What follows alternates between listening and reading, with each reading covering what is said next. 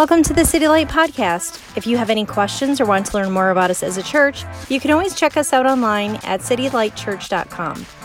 Today, we're starting a brand new series called Urban Legends. Have you ever heard a statement about God and then realized He never said that at all? In this series, we are looking at four of the most common urban legends about God and exposing them. Thank you for spending time with us today, and we hope you enjoy the message from our series, Urban Legends.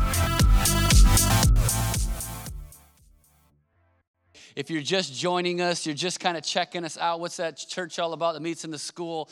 Uh, you're here at a great time because we are starting a four part message series in here called urban legends. Urban legends. And what we're going to be doing in this series is we're going to look at four uh, of the most common statements that we hear about God, but actually, God never said these things. And so in Proverbs chapter 14, it's going to be our theme verse, and it says this it says, There's a way that seems right to a man, but its end is the way to death. So there's going to be things that happen in life that that seem right like it seems right to me like the statements that we can hear about god and we can say okay that seems right that seems like something that maybe he said and but, uh, but when we realize we don't know what God's word says, we can begin to follow something and let something lead our life that actually He never said, He never promised. And it can lead us, maybe not to, to physical death, but it can lead us to death spiritually.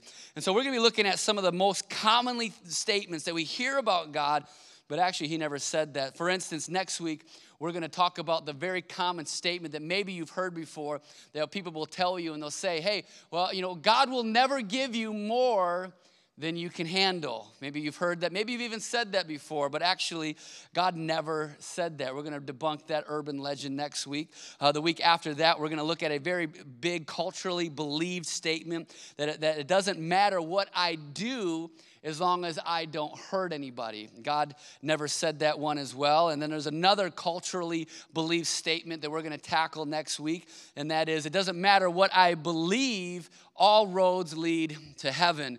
God never said that either. So we're going to be looking at these things. Today, I want to jump right in and talk about maybe one of the most commonly believed things about God. And, and the thing about this one is there's some truth to it, but as we begin to live our life this way, it can actually cause a lot of hurt in our life and can actually mischaracterization. I don't. I can't even say that word. We're going to have to edit the video on that one. But anyway, it can give God a mischaracterization. I think I said it right uh, about who He is and and what He wants to do in our life. And it's the statement that above all else, God wants me happy.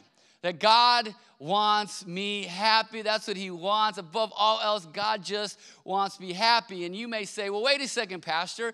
Like that sounds like something God would say. Like he doesn't, God doesn't want me happy. Like, are you serious right now? Like God doesn't want me happy. Like you're telling me that in church, Pastor. I don't know if I'm happy with you right now. Like, what? Are you serious? Like, are, are, you, are you, What's going on? And and I, am going to unpack this for you today. And and it was interesting. A couple well, Saturdays ago, my, my, my wife and I decided we were going to sleep in a little bit because it's Saturday. And even though we got kids, we're going to sleep in just a little bit and let the kids do whatever. Come on, parents, where you at? Like Saturday sleeping, that's like the best. And so we were sleeping in a little bit. And finally decided, all right, it's time to get up. You know, I'm going to make breakfast. Saturdays are usually the day that I make breakfast for the family. So it's like pancakes, eggs, waffles, whatever you want. Like, boom, we're going crazy. Like, big breakfast, Dad. And, and so we, I, my kids are downstairs in our basement watching television. And I, I kind of yelled down to them, hey, kids, it's breakfast time. What do you want for breakfast? Here we go. Like, what do you want?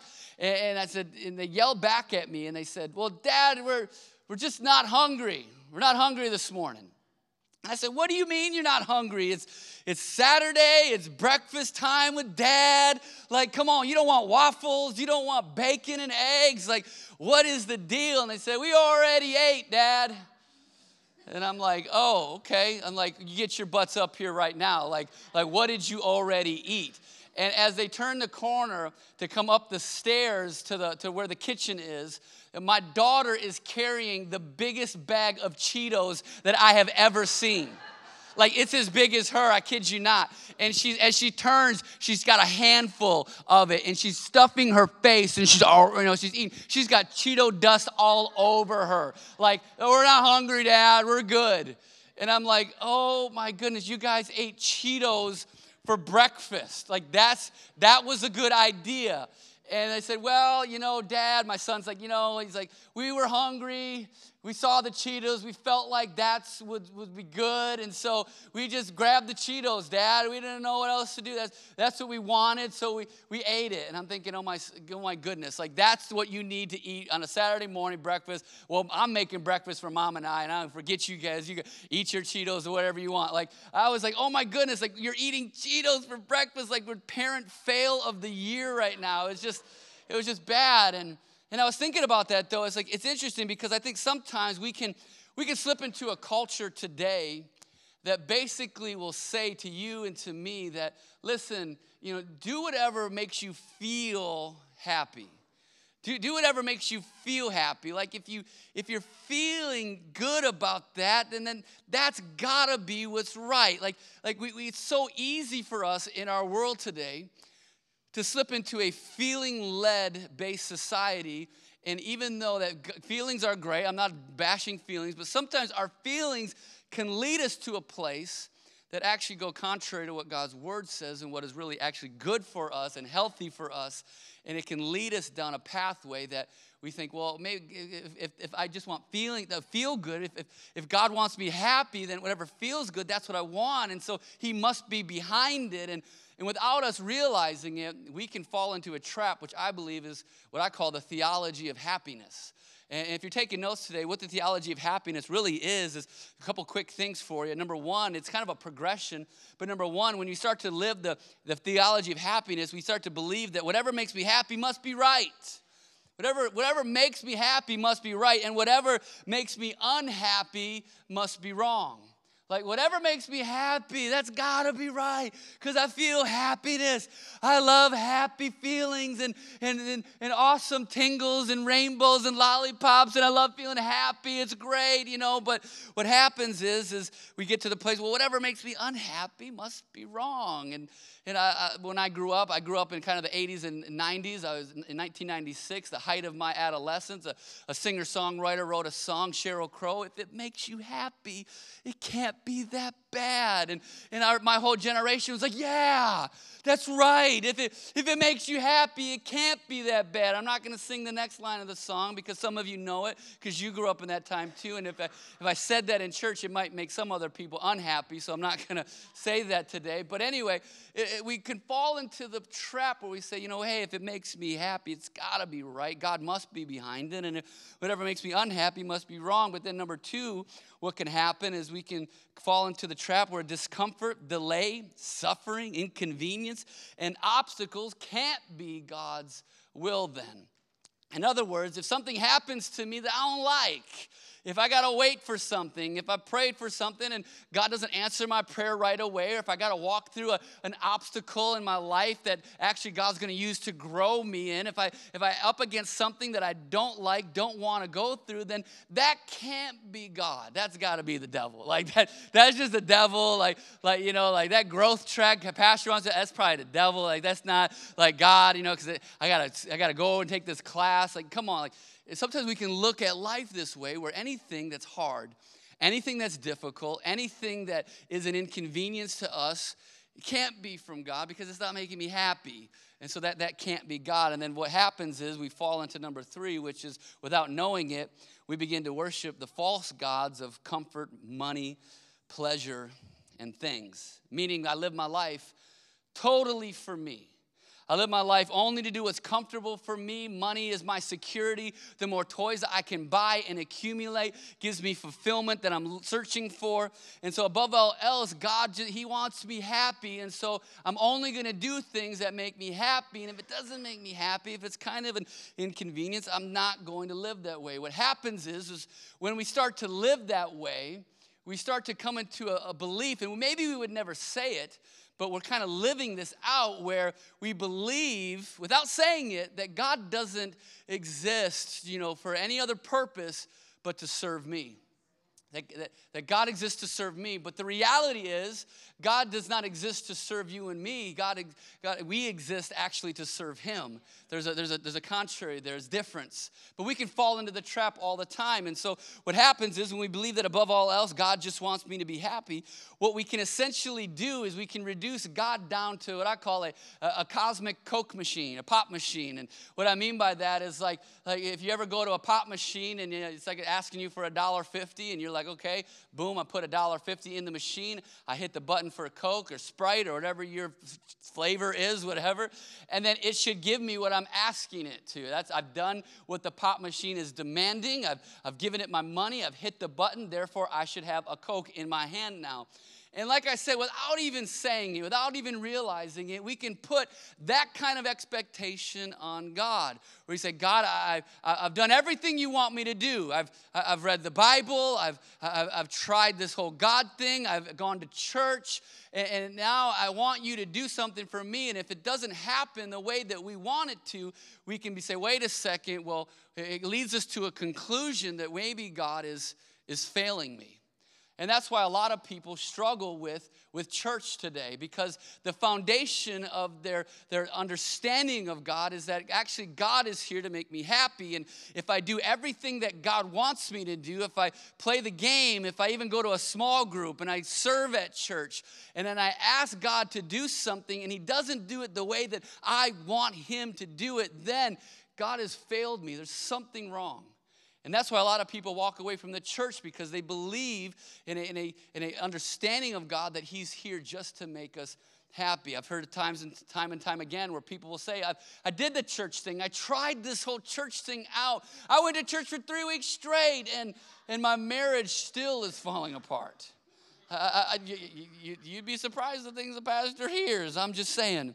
But it's like all of a sudden we get to this understanding where we think God is here to serve us. So I pray, I do all these good things. I read the Bible, I go to church, I help little old ladies cross the street, I do more good things than I do bad things.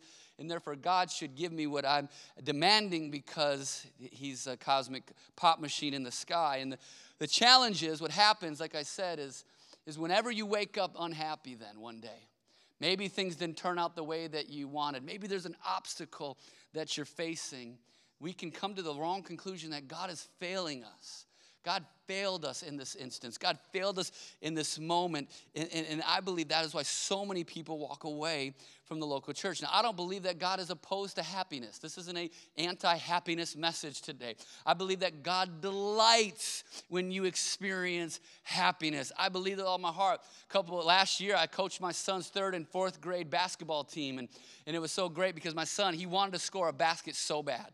Like he's like, Dad, I want to, I want to score. Can you run a play just for me? You know, like Dad, I, just, I gotta get, I gotta, I gotta score. And, and like so, he's so excited to score. And in our second game of the season, he got a rebound, you know, and, and he got it and he put it right back up and it went in the basket.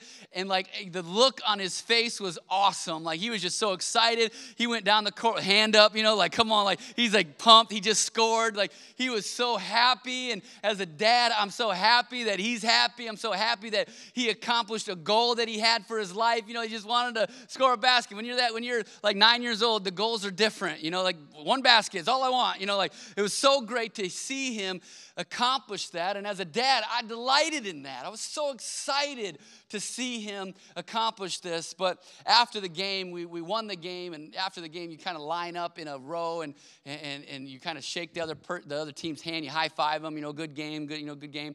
And I heard my son uh, say, you know, as we're high fiving the other team, uh, nice try, nice try.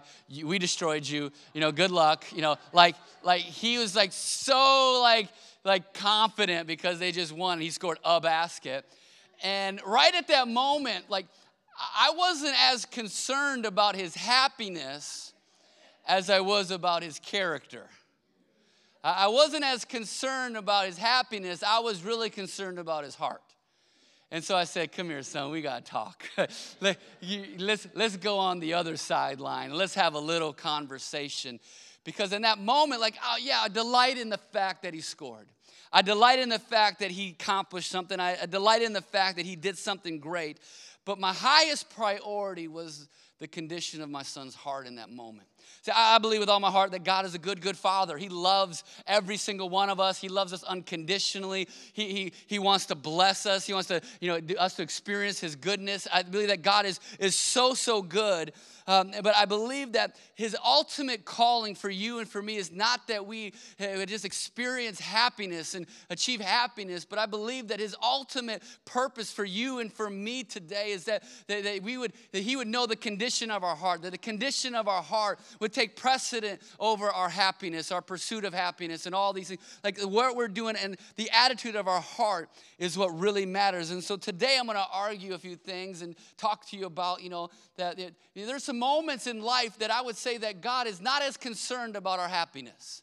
Like, like that He's not as concerned. It's not His highest priority for you and for me. So if you're taking notes today, I'd love for you to jot a few of these things down because I believe that God delights in your happiness. I believe He loves it when you get the, the, the, the upgrade at work, the raise at work. I believe He get, loves it when you get the dream house that you're always thinking about, like wanting, like when you ex- score some baskets in your own life. I think God delights in that but I don't believe it's his highest priority for you and for me. And so, what are some moments that I think that he's not as concerned about our happiness? Number one, if you're taking notes, you can write this down, and that is uh, when, it when it causes you and us to do something wrong or unwise.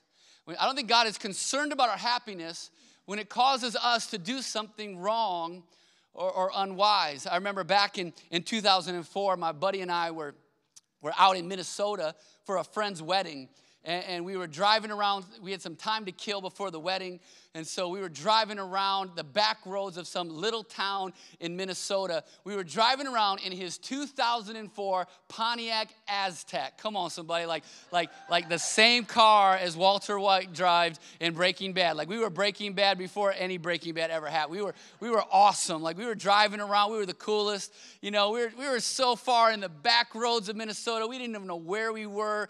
And I remember we, we came up into this railroad crossing, and it was unlike a railroad crossing I had ever seen before. It was very interesting because it looked like a huge ramp, okay? Like it was like this huge ramp, then the railroad, and then another huge ramp going down. And so my buddy and I looked at each other and we said, oh, we're jumping that. You're like, yeah, like we're, we're jumping that. And so my buddy puts his 2004 Pontiac Aztek in reverse. He goes back a bunch of ways, hits it in drive, and says, here we go. And he floored it. We're in a dirt road, back roads. Nobody knows where we are. All of a sudden, we are just flooring it as fast as we can. And we hit this jump, this ramp. And I kid you not, all four tires were off the ground. Like we took a 2004 Pontiac Aztek, did some Dukes of Hazzard jumps with it. It was crazy. We were Nitro Circus before Nitro Circus ever came out. I mean, it was crazy. And we're out, we're in the air, just like flying. And it was like slow motion for my friend and I. We were like, oh my God, we're looking at each other. We're laughing. We're like, this is great. This is hilarious. Oh my goodness. Like we were having the time of our life until we landed. Like we we hit the ground so hard. We had our seatbelts on, but both of us were catapulted to the ceiling of the car. Like I almost got knocked out. I hit the ceiling so hard. Like I literally saw stars. Like it was like Bugs Bunny or whoever back in the day seeing stars and Tweety birds. Like that was me. Like I was like, oh my goodness. My friend, he was like almost unconscious. He's trying to gain control of the vehicle. We're going back and forth, you know, swerving on this dirt road. We almost tipped the car in a ditch. Eventually, you know, we come to a rest, a vehicle rest, and we're like sitting there, we're like, we look at each other and we're like, that was so stupid. Like, what were we thinking? That was so dumb. Like, we're 24, we're not 18, 16. We should be more adults than this. Like, oh my goodness, what are we thinking? The best part was, is that my buddy's uh, Pontiac Aztek was a lease. And so I think think the, the leasing company had some questions for him with the suspension when he turned it in because we we, it just wasn't the same car it was when he first got it off the factory line. But it's interesting because here's the thing I think a lot of us can do in life, and a lot of people do, is that we, we, we look to things that make us happy. We look at the enjoyment of that moment. We say, wow, this is going to be great. This is fun. This is so amazing. And it can cause us to do something unwise. It can cause us to do something wrong. It can cause us to do something sinful. And in the moment, it's like, oh, this is great. This is the best thing ever. But we're not realizing that on the other side of this whole choice that we're making uh, could lead to something very, very, very wrong. Really, something that really hurt ourselves. Like the Bible says, there's a way that seems right to a person. There's a way. Yeah, it seems right. Seems like it's a good way. Seems like we should jump the Pontiac Aztek right now. But in the end, it could lead, it almost led to our death, seriously. But for a lot of us, we don't realize that the choices we make can lead to our spiritual death as well. Because we think, you know, hey, you know, it's not a big deal. They don't realize that on the other side of the decision that we're making is danger. I love what First Peter chapter 1, he says this. It says, listen, but just as he who called you is holy, so be holy in all that you do. God delights, I believe, in our happiness. I believe He delights in it, but His highest priority is not for our happiness, for us to experience happiness. I believe it's for us to experience His holiness. See, here's the deal. Above all else, I think God uh, wants us to experience some great things in life, some great moments in life. But what happens is when we start to make some choices that are maybe wrong, unwise, or sinful, what happens a lot of times in life is people will begin to justify the choice for the sake of happiness. We'll justify it. We'll say, you know what? I know this is wrong. I know I shouldn't do this. I know I shouldn't make that decision right now, but I just feel, I feel, I feel I need happiness. I need to make this choice because this is going to make me happy and this is what I need right now in my life and I want it so bad. And so we'll do something, we'll justify our behaviors just to get a, a moment of happiness. I talk to people a lot of times when they're struggling in their marriages and and I say, why do you want to separate? Like, you know, like why why is that? And and they'll say, well, we just don't make each other happy anymore. We're not happy in our marriage. We're not happy. And I'm never a pastor that ever is going to guilt anybody. I never throw shame at people. Like, I, I want to encourage you. I want to be life giving to you. I want to build you up and encourage you. But I always say, I say, listen, you know, I remember when, you know, if I was, especially if I was at their wedding, I was like, you know, you stood before me or you stood before a pastor or whoever and you, you made a covenant with the Lord. And, and, and I know that you're unhappy right now, but in that covenant, you said for better or for worse. And I know that you're in some worse right now, but if you seek God and you, you get some counseling and you seek God and you begin to surround yourself with more people and you seek God, listen, He can turn those, those worst days into some better days if you keep going after Him. Like, like I believe that with all of my heart, but we can justify because I just not, I'm not happy. I, can justify decisions for the sake of happiness. And we can do this all the time in so many different areas of life where we say, you know what, I'm just, I'm just not happy. And, and so I, I want to change and I'm going to justify my decision for the sake of happiness. The Bible talks about these two brothers. Uh, in the Old Testament who had a little bit of sibling rivalry. They had a little bit, of sibling rivalry. From the moment they were born, the Bible says that they, were, they had sibling rivalry. And these two brothers by the name of Jacob and Esau, and it's so interesting, their story. And in Genesis chapter 25, it says this that, that, that one, once when Jacob was cooking some stew, uh, Esau, his older brother, came from the open country famished. He was, he was hungry.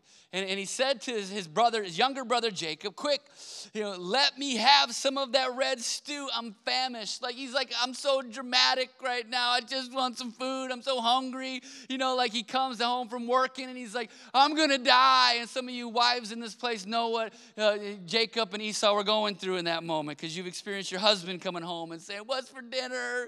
I'm so hungry. And in this moment, uh, Jacob replies, Okay, first, uh, I'll give you something to eat, but I want you to sell me your birthright. In those days, the older brother always received what they called the birthright, which was a double portion of the inheritance. It was a, a blessing at the same time. And, and, because the older brother had a responsibility to take care of the family with the, if anything happened to the dad. And so the brother had more responsibility, had more financial gain, he had more stuff. And Jacob, the younger brother, always wanted it from his older brother. And so he looks at this opportunity and he says, All right, I'll give you something to eat but first sell me your birthright. And I love it. Jacob, you know, or he says this, or Esau says, Look, I'm about to die. Look at, dude, stop being so dramatic. It's like, come on, Esau.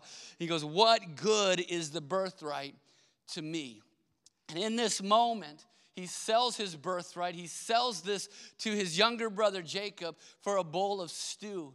Just because he thought, I need something to eat. I'm so hungry. This is going to make me happy. This is going to fulfill me. This is going to satisfy me. And he does something. And, and in that moment, it costed him more than he ever could imagine in that moment. Like, like the Bible talks about later that, that God actually begins to bless Jacob and Jacob begins to do so many great things. And, and actually, Jacob, his, it's his line, it's his genealogy that Jesus eventually comes from. And whenever you read the Bible, you always hear, you know, people say, well, he's the God of Abraham, Isaac, and Jacob. Jacob is actually, if you look at this in the Bible, his name is mentioned more times than any other character in the entire Bible. The name Jacob is there more than anybody else's name, and it's not Esau. It's not Esau. Esau, I believe, he traded the ultimate for the immediate. He traded, you know, for just I, I, want the I want just this immediate gratification. I want this immediate happiness, and I don't care what it costs me, but I'm gonna I'm gonna trade it for that. What's interesting is it's funny, like when I go to the nursery in our church or wherever, I don't see a lot of little Esau's running around anymore. Like, like that name has kind of died out. But I but I, I've met a few Jacobs, you know, and it's like like he had no idea that what he, that happiness and fulfillment, what he thought he wanted, was going to cost him so, so much. I believe that with all my heart that, that God doesn't want us to pursue happiness. He wants us to pursue something different. He wants us to pursue Him in the middle of all those things. And when we get to a place where we're pursuing happiness above all else, it causes us to do something unwise. It causes us to do something wrong. It causes us to do something sinful, but we justify it because I just want to be happy. But when we make decisions like that, it costs us more than we could ever want to truly pay. Number two, if you're taking notes, I believe when does God not really concerned that much about our happiness. Number two, when, when it's only based on the things of this world. When it's only based on the things of this world. First John says this. He goes, Do not love this world, nor the things it offers you. For when you love the world, you do not have the love of the Father in you. For the world offers only a craving for physical pleasure, a craving for everything we see, and pride in our achievements and possessions. These are not from the Father, but are from this world. And this world is fading away along with everything that people crave. But anyone who does what pleases God will live forever. I think our world tries to teach us this, and that is that, that better possessions, plus peaceful circumstances, plus thrilling experience, plus the right relationships, plus the perfect appearance equals happiness. That if you can have those things the world wants to, wants to throw at you, if you can go after these things, and if, if this is what you have in life, then you'll experience happiness. So if you live that Instagram life where everything looks perfect and, and you go on the perfect vacations and you hang out with the great, the great, the right people and the greatest people, then, then you're gonna have happiness. That's what you're going to experience. But the problem is all of that stuff doesn't fulfill. I always tell people all the time, I don't believe that God minds us having things. Uh, he just doesn't want those things to have us. Like, like, like, God doesn't mind that you have places to go and up north and boats and great house and cars and stuff that you can provide for your family. I don't think that God is upset at that stuff at all. Some people say that and preach that. I don't believe that. I believe that God doesn't mind you having stuff. He just doesn't want your stuff to have you. And, when you come to a place in your life, you say, Everything I have is God's. Everything I have is God's. And it's a different mindset that, that He wants, I believe, His people to have. But, I, but He says, Listen, He goes, Listen, uh, I think all that stuff that the world tries to get us to buy into, it's just an imitation of true fulfillment. It promises fulfillment, but it never gives you, it never delivers on what it promises. Back in 1997, uh, my, my high school, we, my junior year, we went on a trip to Washington, D.C., like a lot of high school classes do. And so we got on a bus and drove out to D.C. to see the, the, the nation's capital. And it was great because when we got there, my, my friends and I, we didn't really know what to expect when we got there. And so when we were looking at the different monuments, we, we were encountering a lot of people on the streets that were selling knockoff merchandise. And um, I didn't know if this was wrong or illegal or whatever. I was just like, man, look at all the stuff these guys got. This is great. And so, like, every, they're literally opening their coat. You want to buy a watch? I mean, it was like that kind of thing. And so I'm like, yeah, I want to buy a watch. And, and back in 1997, like, well, uh, the, the Oakley sunglasses were really cool. And I know some of y'all are still rocking them, and be you, it's okay. Just keep rocking them, it's all right.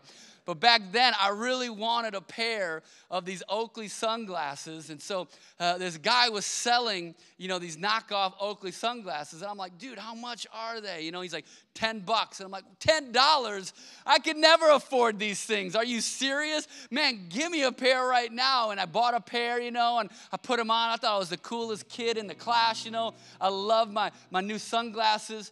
And it was so interesting because all of a sudden, all of a sudden, uh, the, the, the middle and the part of the brim of the glass, the word Oakley, is I started to rub off.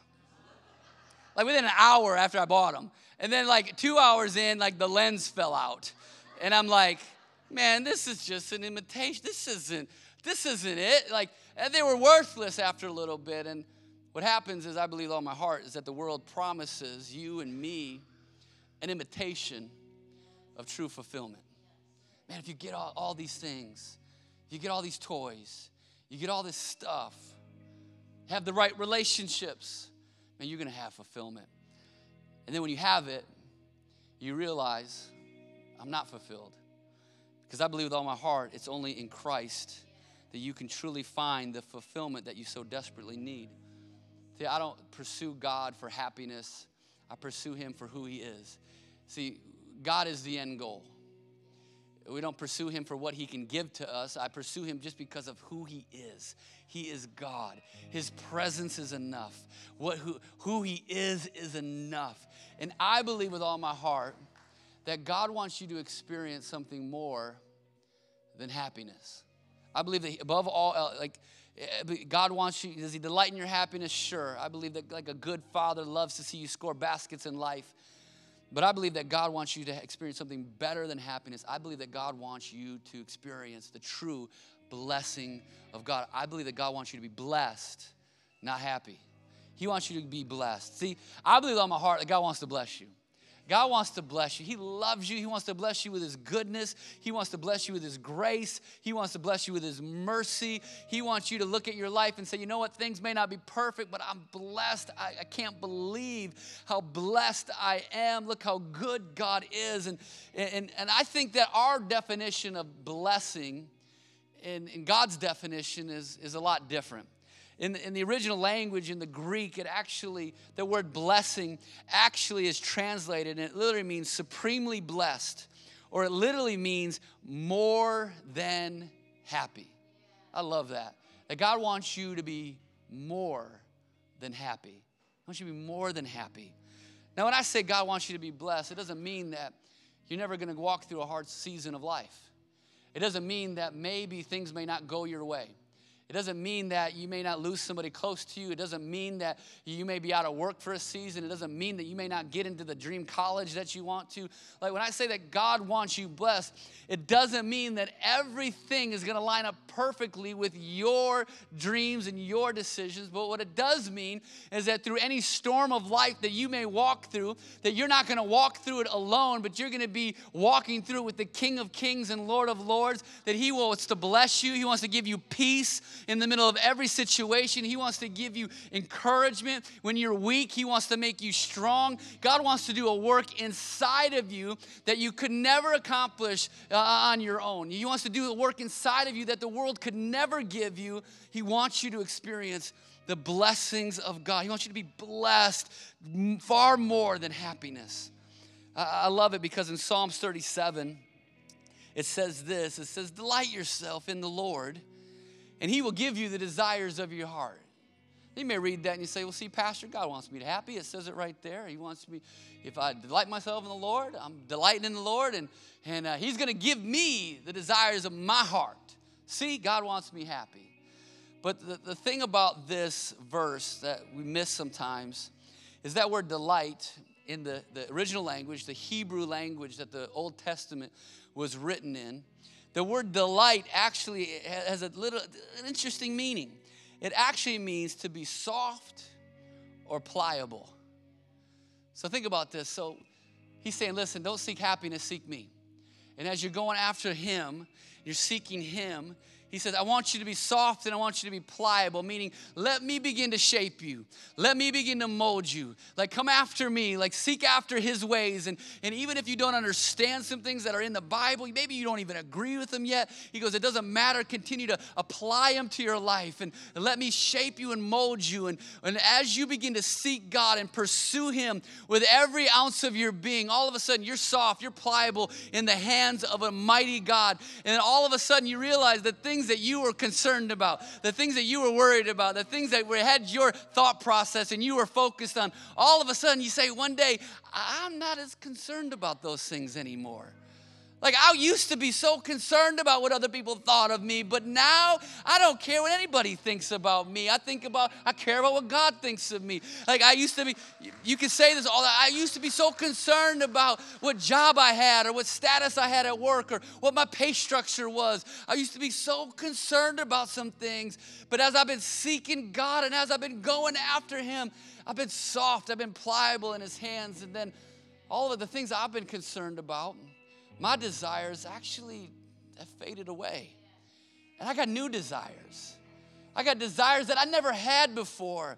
But because God is doing a work inside of me, man, my desires are different. They're actually His desires, they're God's desires. And then all of a sudden, I'm living my life differently. Like, I can't tell you how many people I meet from high school and they say, Jason, you're a pastor now? I'm like, yeah.